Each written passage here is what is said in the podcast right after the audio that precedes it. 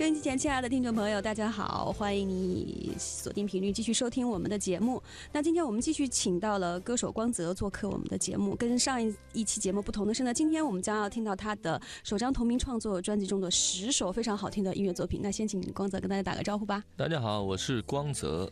哇，我相信大家，呃，通过上一期节目当中，光泽带来的几首音乐作品呢，对他应该有一个非常感性的认识了哈。嗯那通过聊天呢，我们也能够了解到了很多光泽对于音乐的呃看法。嗯，那今天我们继续这样的一个音乐时光，好不好？好，那我们今天，呃，我们换一下顺序吧。上一次我们首首先听到的是你的呃《空心》这样的一首、呃、主打歌。嗯，那我们在剩下来的这些作品当中，有没有一首特别想要在第一时间送给大家的音乐作品？歌手，嗯，歌手。对，歌手，为为什么会觉得是歌手？是因为呃，通过这样的一首音乐作品，歌手是说明你现在作为歌手的这个身份吗？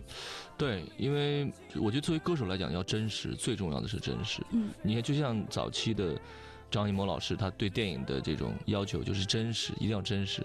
那歌手来讲，其实，呃，我邀请的是这个香港三大词人之一的周耀辉老师，嗯他对歌手的这种诠释，我非常的喜欢。我觉得是从另外一个角度讲了歌手的一个概念。其实当时我，呃，在看到很多呃有有写歌手的这样的，就是我觉得是会乐乐坛会要要要一首这样的作品，对，是需要一首这样的作品，而且对自己是一种怎么说呢？这么多年来的工作，然后我现在从幕后。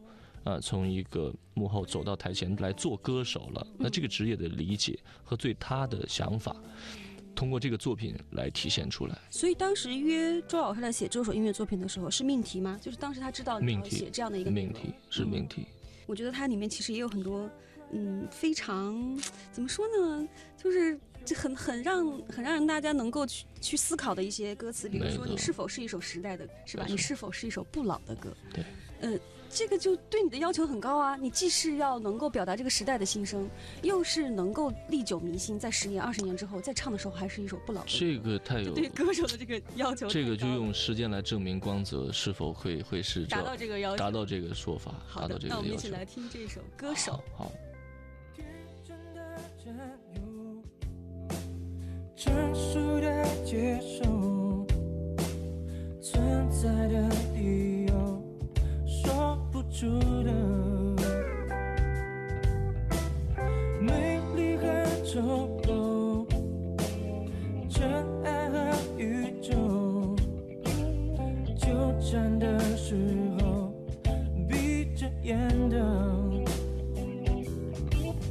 时间是绚烂的，找珍珠的，是忐忑的，找你的节奏，还有什么听不够，还有什么想不通，总有什么在